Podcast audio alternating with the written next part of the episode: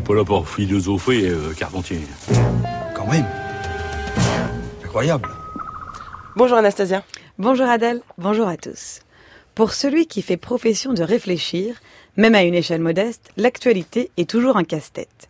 La réflexion sous toutes ses formes prend du temps, et elle demande dans une certaine mesure de se retirer du monde, du fameux terrain, pour échapper à l'immédiat, et pour essayer de mettre en forme les intuitions brutes que l'on croit avoir. L'actualité, elle, prend le visage de l'événement. Elle est immédiate, surprenante, demande une réaction rapide, et elle ne ressemble à rien de ce qu'on n'a jamais connu précédemment. Que faire dans cette situation? Une première solution est de demander aux sciences sociales de nous éclairer sur ce qui se passe. Ce sont les sondages, les statistiques, les enquêtes d'opinion, le travail de terrain qui nous aideront à comprendre l'événement. Autre solution possible, se tourner vers l'histoire et chercher si dans le passé se sont produits des événements ressemblant suffisamment au présent pour qu'ils nous aident à comprendre celui-ci, ou au moins à le comprendre par différence, ce en quoi le présent n'est pas le passé. C'est la piste que nous avons pu ici suivre en réfléchissant au mouvement des Gilets jaunes à partir de comparaisons avec la révolution de 1848 et les analyses de Tocqueville ou à l'histoire des luttes de classe en Europe.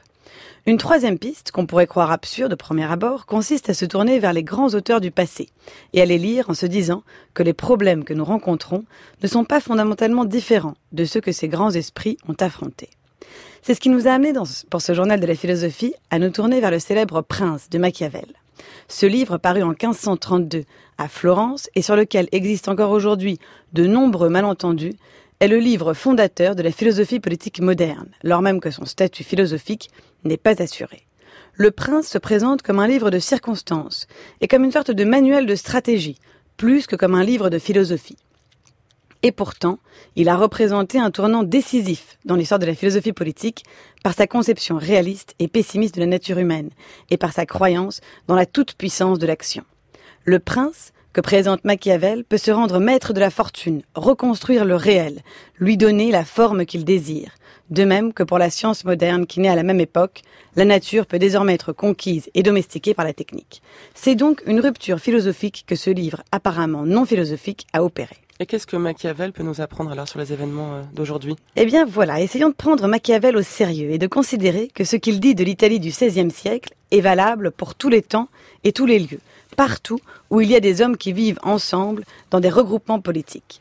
Ces regroupements politiques, les Grecs les appelaient des cités, et Machiavel continue d'utiliser ce terme. Dans l'Europe contemporaine, les États-nations sont la forme qu'ont pris ces cités. Or, pour Machiavel, dans toute cité, on retrouve une polarité fondamentale entre ce qu'il appelle le peuple et les grands.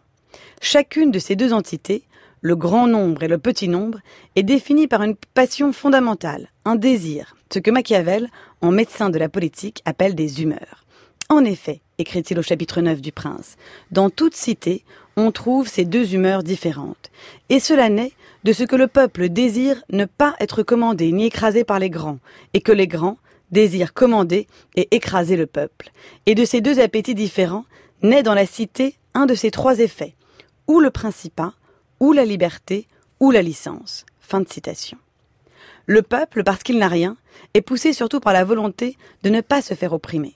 Les grands, parce qu'ils ont des possessions, ont en eux la tentation bien humaine de l'abus de pouvoir. Le peuple a pour lui le nombre et peut-être une menace pour les grands s'ils se révoltent contre lui. Les grands ont pour eux les biens et sont naturellement une menace pour le peuple.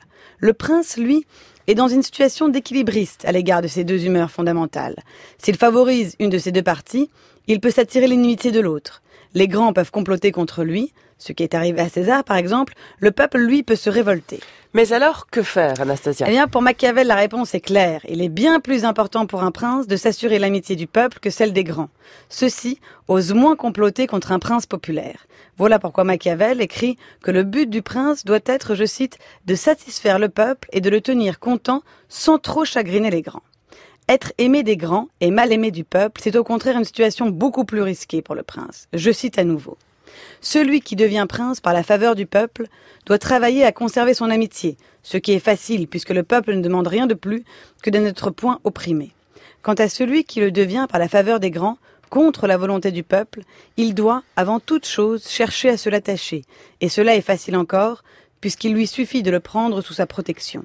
Alors même, le peuple lui deviendra plus soumis et plus dévoué que si la principauté avait été obtenue par sa faveur. Voilà de quoi méditer pour les princes d'aujourd'hui. C'est votre conseil à Emmanuel Macron?